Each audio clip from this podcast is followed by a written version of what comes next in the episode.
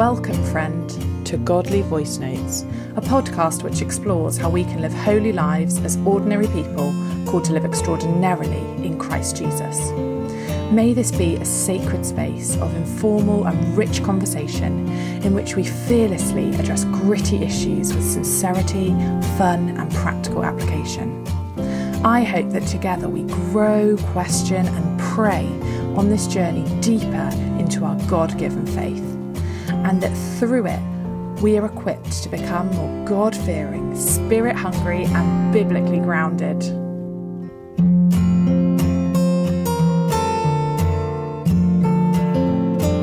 Welcome, Lydia. We're really excited to have you on the show today. Really excited that you are here to talk with me about sort of transitioning from the life of being a student to being a professional, how to live out those years well. Do you want to just start by maybe telling us why have you chosen that pseudonym today? Yeah, so uh, I'm very pleased to be here. I chose Lydia. There's there's sort of two jokes in there, really. One, Lydia is she's the person that sprang to my mind when I thought about successful professionals in the Bible, because she jumps out as someone who's I think off the top of my head, she's selling purple cloth. Yeah. And she's clearly doing well for herself. And actually, while Paul's teaching, she's just she's busy working on her business. Mm-hmm. And I respect that. And the other joke is that I uh, well, I took up knitting during lockdown. So I have been making my own fabrics, I suppose. uh, although none of them have been purple so far. So that's uh, maybe that'll be your next project. I agree. Lydia is a really inspiring character, particularly as women, to see that historical character being so successful and she's so generous with what she has to the disciples. Mm. so how how have you found that transition from student to professional personally? That is a very good question. I think that's probably two things to say. I found it really hard and it hasn't actually been linear uh, for right. me in the sense that there wasn't a moment that i stopped being a student picked up a full time job and sort of worked on. I suppose to talk through because I think it probably would help to set it in context. Yeah, I, definitely. I graduated from university. I've been studying history, which is the classic makes you good for lots of things, but there's there's no really obvious job path from that one. So I worked the church for a year, mm. which was really great, and I picked up a job alongside that. So I kind of had quite a mixed year going on. And then I got a job, and I really didn't enjoy it. I really did feel the whole time, I think, like I was heading in the wrong direction. Interesting. And I ended up studying again, which well, I think it wasn't a step backwards, but it obviously was a step into being a student again, but in quite a mm. different setting. I picked up studying law. And then I spent about two years on the conversion course and then the bar course. Oh, wow. uh, and I am now back to working, but I actually have a little bit more training to go. So I'm not sure when I can ever sort of fully say I'm not at all a student anymore. No, that's so an interesting yeah. journey. And I guess a lot of people don't have typical journeys. And, you know, some of our listeners won't have gone to university, won't have been students for a long time. So I think it's helpful to hear how you've journeyed and actually having that mix of sort of student alongside professional. You might have thought about it in a slightly different way than some of the rest of us. So I think it'll be interesting to hear. What were the biggest challenges, do you think, when you did have to either step across to sort of more professional role or step from professional back to student? I think the first transition was definitely the hardest. And the biggest challenge for me, with hindsight, the problem was, I think, how I saw myself. Mm. At the time, it just kind of felt like losing all of the structure and the safety nets and all of kind of the life that I built for myself over yeah. the previous three years. That was really hard. And I think there was so much opportunity, but that almost became a bad thing because it felt like I had to make the right choice. Mm. And having so many things that were open to me actually made that a lot harder because there wasn't an obvious. I'm aware this this might not be something that you've experienced as much as a medical student, maybe because there are less choices in terms of what you're likely to go on to do afterwards. But I think for humanities, you do end up with a huge range of choices, but no obvious good option. Yeah. I don't know how you found it. Yeah, no, I can definitely relate to that. As a medical student, I think the next step's really obvious because you go into what we call foundation training post, and there's very little choice within that. But it almost de skills you for making the next choice, which is what do you do after you're a foundation doctor? Do you become a surgeon? Do you become a dermatologist? Do you become a GP? And you've got all these external things of people being outside of the field saying, oh, you do great in this, or you should do this. And I can definitely relate to what you're saying about that incredible pressure of making the right choice.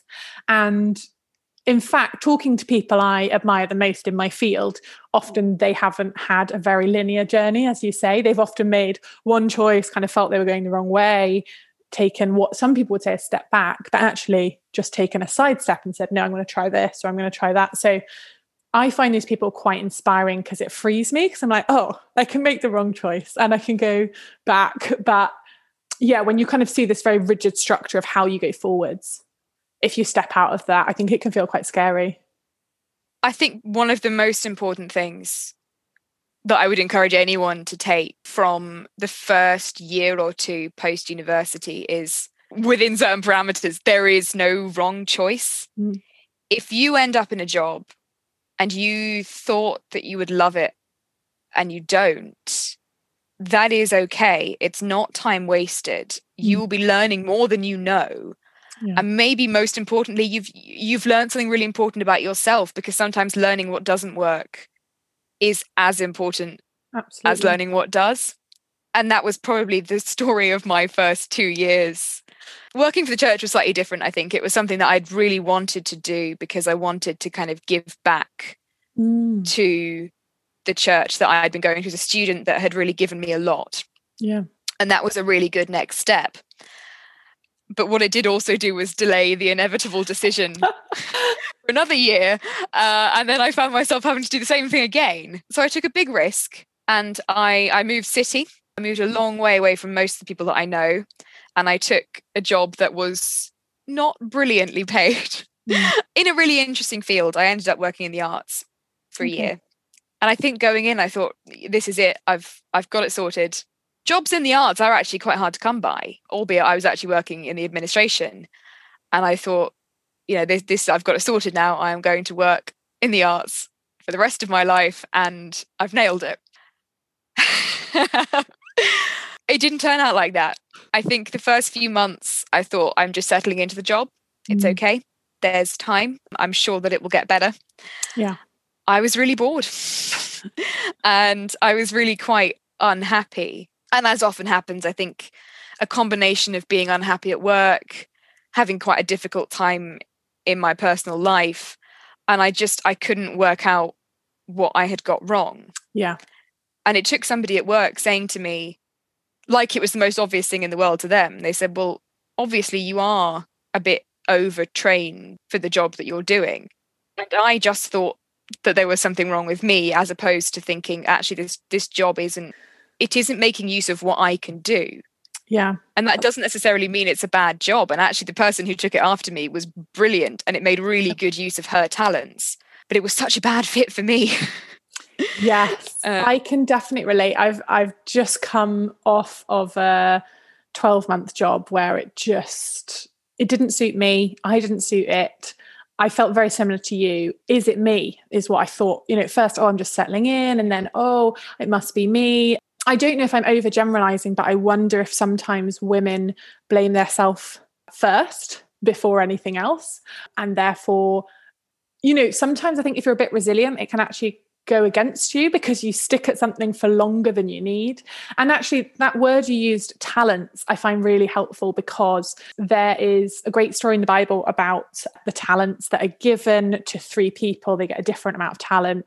They're supposed to go away and use it and come back. And have they increased or have they decreased? And their master will be pleased or not pleased with them. I think, as you say, it takes risk to say, these are the talents I have from God. I know that they're best used in a completely different field than I'm in, and I'm going to leave this field. And to the world, that looks ridiculous. You're in an arts job, and actually throwing all caution to the wind and saying, I'm going to leave and I'm going to go into something else is, you know, it's risky, but I think it's it takes a lot of courage. And it can be awkward, I think, on a lot of levels. I remember having conversations with people where they're saying, Oh, well, you know, you were so I mm-hmm. thought you were going to go off and do this. It can be very difficult to break pressure of other people's perception of you. Mm. Um, and I think again, it comes back to I'd basically just transferred my identity as a student to well now I I work for a, a theatre company as it was um, and that's that's my identity and having the courage to say that's that's not who I am Mm. but the next job also isn't whatever the next job is the next job also isn't who I am Yes. what I do for work is incredibly important to me it always has been but it's not who I am Yeah. Um, and I think that was the stage that the penny kind of dropped, and I started to realize actually yeah. it's not who I am, but it's what I do, and that still matters. And you're fighting, you know, that very point, you're fighting a whole society and a whole culture that is when you go to a dinner party and you meet someone new, the first question is, what do you do? and when you're introduced to someone, it's like, oh, this is X, Y, or Z. They're an engineer, they're a doctor, they're a cleaner, they're an administrator. You know, often it's almost our second name, our job. And therefore, it's very difficult to disentangle yourself from that and hold it lightly and say, as you say, my my primary identity isn't in my job. Actually, for us, it's being a Christian. It's not always easy to sort of portray that to other people. Absolutely. It was very freeing to realize that I didn't have to stick at this job and I didn't have to try and make it work. And I mm. think, again, you said about being resilient, there's a pressure to try and make the best of things, and you should. And I think also this conversation, it's a very different conversation depending on your financial position. Yeah. I think it'd be wrong of me not to acknowledge that actually I did also have the financial stability Mm. from my family to step back if I had to and say, I don't have to keep this job on just for the income. Yeah. Whereas that's not true for Uh, everybody. And they therefore that's part of their wisdom and their discernment to say, actually, I do need to stay in this job or what have you. I mean, even then, I think I had not to that point had very much money from any of the jobs that I'd had. Mm-hmm. And that had been a worry. I wasn't living in a very cheap city. I wasn't uh, relatively very well paid. And any decision around your career that, that affects money can be difficult. And I, I really had to kind of talk my pride down a bit in terms of saying, okay, I might not be self sufficient and I might have to deal with that as a sort of part of who I am actually is that I'm not currently supporting myself financially because if I don't have a job, if I'm not going to keep this job on Mm. and I'm not going to immediately replace it with another job, that's not, I'm not going to have any income. Yeah, it takes a Uh, great amount of humility to rely on others. it's not easy. And I think taking that decision also affects how you see other people in that position. I think in a really good way. It- It definitely made me more compassionate. And I think that particularly was quite important in terms of what I then went on to do. So the next kind of step was deciding that I needed to go and retrain. Uh, and that meant moving city for funding. Moving city again, I I've done a lot of moving. I always said I think the first thing that happens when I get to heaven is I'm going to ask for all the post that I've lost over the years because I moved too much. I love that. I'm so excited to get it all. It's gonna be great. a lot of circulars. But yes, I moved city again. And I think what was important was feeling like I wasn't starting from scratch. Mm. And to anyone who is thinking about retraining, it isn't going backwards. Mm. It isn't starting from scratch. It's taking everything that you have learnt in your life to that point and pouring it into a new, really exciting direction. Yes. For I me, love that was law. I love that image. I, I did the same actually going into medicine. I did that late, later than most people. And I can definitely relate to meeting certain people in your life and they the way they talk about what you've decided to do feels like you're going backwards or going back. But as you say, that image of saying, No, I have so much to give. I have so much life experience. And that definitely plays out. I've had people say to me, Wow, you really understand things well because you've gone through more. You've gone through more. You have more to bring. Definitely.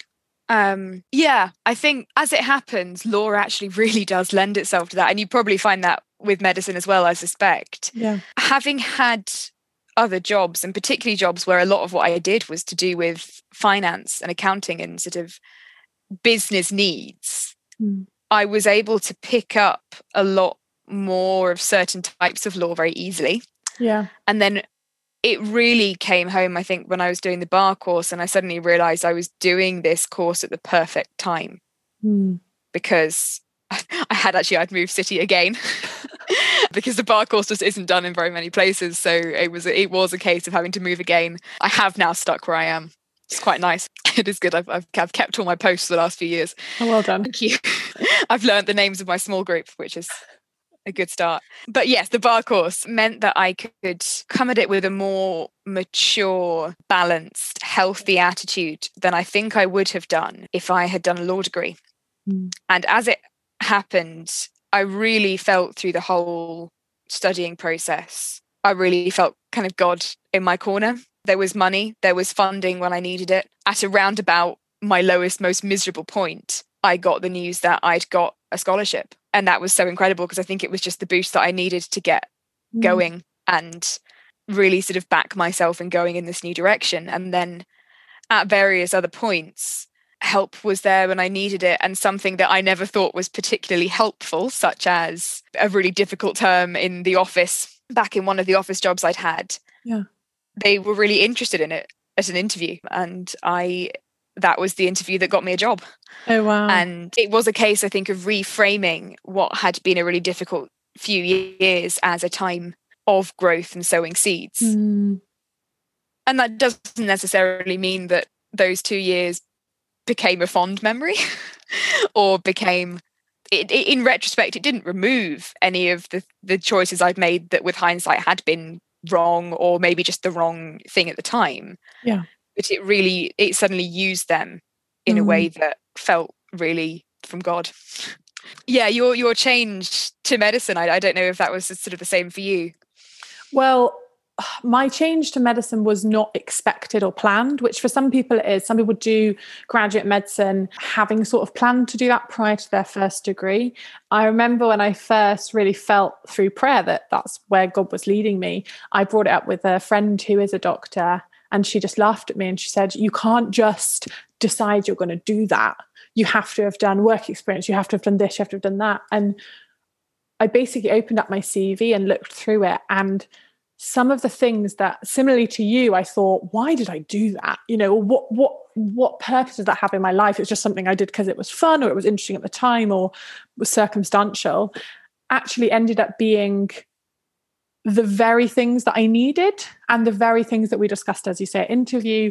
And you know i don't want to give the impression that everything is just going to fall together but it is amazing what god can use from your past for the future. And I, I think that's true of social situations, it's true of, true of relationships, things that you think, gosh, I really didn't perform well or I really didn't honor God in that. If you honor him later, he can sort of bring it together somehow. I think that's such a lovely way of looking at it. That ultimately God has the power to use any part of our lives for Mm. good.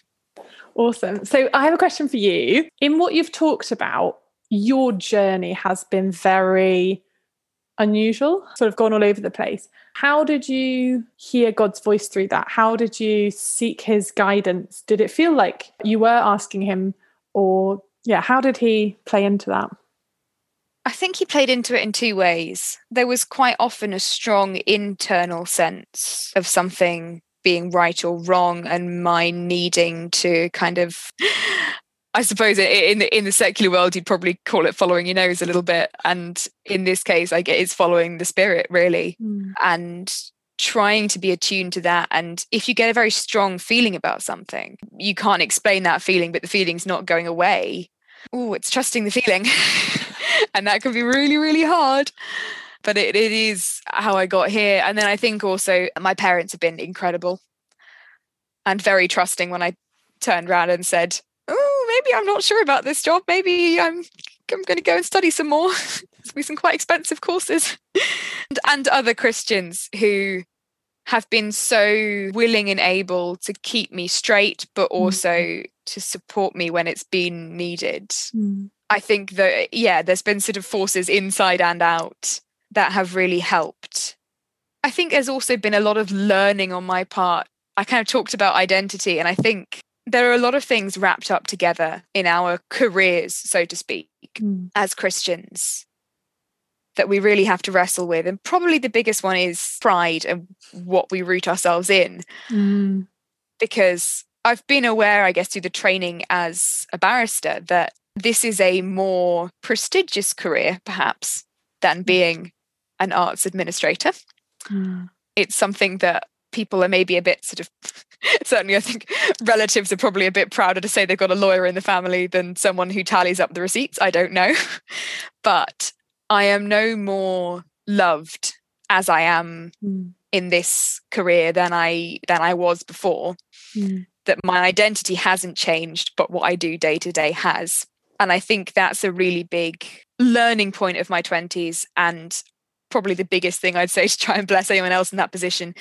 And I'm aware at the moment in the pandemic, you know, whatever stage of this we happen to actually be at now, Mm. a lot of people are likely to not be in the job that they wanted to be in Yeah. or the job they'd planned to be in, or maybe no job at all. Mm. That's actually my situation right now. I'm waiting to start a job that starts a bit later this year, hopefully. But I am currently actually back working in administration. Mm. And it's not the most exciting job I've ever had, but it is nonetheless, it's where I'm working now. And it Mm. doesn't make me any less than, I think, that I'm not working in my chosen field at the moment. Yeah. And actually, I've noticed in myself maybe a more mature response to it aged 26 than I was aged 22, 23. Mm. But I can still serve God here. Mm. I can still bring all of my talent and experience that I have to date to this job, Yeah. even though it maybe isn't a job that stretches and challenges me and it isn't the job that I've trained for. Mm. But there are still experiences I can draw on in this waiting period. And I'd probably say that to anyone who's feeling like that at the moment. It may not be what you've planned to do and it may not be what you hope to do forever, Mm. but I guarantee you'll still have things that are helping you do it. Yeah, for sure. That's really helpful to hear. It actually reminds me of a verse that I think of a lot related to work and through the different seasons I've been in, which is Colossians 3, verse 23 to 24. Whatever you do, work at it with all your heart as working for the Lord, not for human masters, since you know that you will receive an inheritance from the Lord as a reward. It is the Lord Christ you are serving. And I was brought up in a family where we learnt to have respect for people of every job level. You know, the role models that I had often were people who perhaps had quite a prestigious role and yet they knew the cleaners' names at work. They, you know, knew the porters on the door of where they worked. And I saw that that was really, really valuable in terms of just having a really enjoyable work environment. But also, when I became a Christian, I realized that's a really important value of God's that actually all people are valued. You know, Jesus came to die for all people, not just for lawyers and doctors. And actually, in the kingdom of God, the last will be first and the first will be last. So those who are glorified here on earth, it will be those who are in unglorified positions who will be held up before God. And I can definitely relate to what you're talking about, sort of the prestigiousness of being a barrister. Clearly, it's similar in medicine. And my family were laughing at me recently because I told them I'm on a dating app and I haven't put I'm a doctor. I've said that I work in a hospital. And they're just laughing so much because they were saying, Oh, someone's going to think you're like an administrator or whatever. And I said, Well, that's kind of what I want. Like, I don't want that reaction of like, oh, doctor, you must be so clever, blah, blah, blah. Not that that's not really encouraging and it's wonderful that those professions are held up, but sometimes it's just quite unhelpful.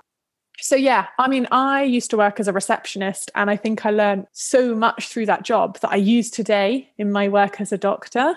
And um, it makes me really sad that some people don't appreciate those in different roles to them. And I, I think that the church is a really helpful training ground for work because you learn to work as a body of Christ. Like some people will be doing the welcome, some people will be doing the preaching, some people will be serving tea and coffee, some people will work in the toddlers group. And actually, as a body of Christ, we can't function without all of those people. And I think it's the same in the working world, just the perceptions are quite different. Yeah, it's funny you said about receptionists. The day after I found out I'd passed my law conversion course, I was working as a, a cleaner in a hotel. And I mentioned it to my colleagues who were also cleaning, and they seemed I think they seemed surprised that those two things were both happening at the same time. But actually, you never know when you're going to need money. Yeah. and I think that, I mean, surely if we've learned anything from the last year, it's that those jobs are the jobs that keep everything ticking. Yes, absolutely. Um, How much more this year do people respect those who stack shelves or those who pick up our bins? Because actually, in the pandemic, the bankers are sat at home. I think it's actually quite nice to bring a bit of glory. When I see a shop worker with a key workers on the back of their top, I just think, yeah, like you are a key worker. And I wonder if in God's kingdom we'd all have key worker on the back of our top because we're all important in his work. Absolutely. I think that's a wonderful way to look at it. And I think in the most wonderful churches I've visited, there is a real sense that who happens to have a microphone and a camera obviously it's role based but it's kind of incidental in terms of yeah. who's actually the most useful. Yeah. And who who is serving in a in a way that can really bless the church. And jesus was the servant king. What's more paradoxical? You can't get lower really than a servant and you can't really get higher than a king. So if that's our role model how much more should we be respectful of the most menial and the most influential role? Absolutely and I suppose that has been such a big part of learning how to do your 20s well is really changing your mindset and not getting a very secular mindset on the value mm. of roles. Mm. Ultimately, when I settled on the job that I chose, I didn't choose it because of the money. Depending on how much time you spend on Twitter, you may or may not know that criminal barristers, which is specifically what I've trained for, aren't brilliantly paid. Sadly. Oh, also, I've been told it's not like suits, unfortunately. Um, You're not going to marry uh, Prince Harry? Ooh, I think he's taken. No. Uh, but but but even if you can't marry a prince, apparently you don't spend the whole day in glass walls, corner offices, eating expensive food. Apparently. Oh, I wouldn't worry. Being a doctor has no relation to any of the television shows. it's not like everyone's sleeping together in the cupboards and George Clooney walking down the uh, corridor. I think at the moment I'm actually really glad to hear that. So that was really helpful, sort of talking about some of the challenges of transitioning from student to professional and some of the things you've learned. It's really helpful to hear. And obviously, we have a lot of overlap there. So we look forward to hearing more from you next week. Yes, I'm very excited.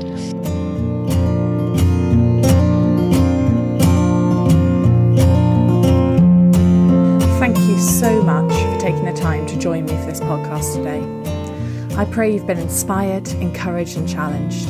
If so, please subscribe to the podcast. And if you know anyone else who you think would find it useful, then please share this with friends, families, and your church groups.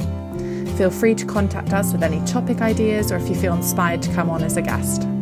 Most importantly, go out this week and shine like stars for the Lord.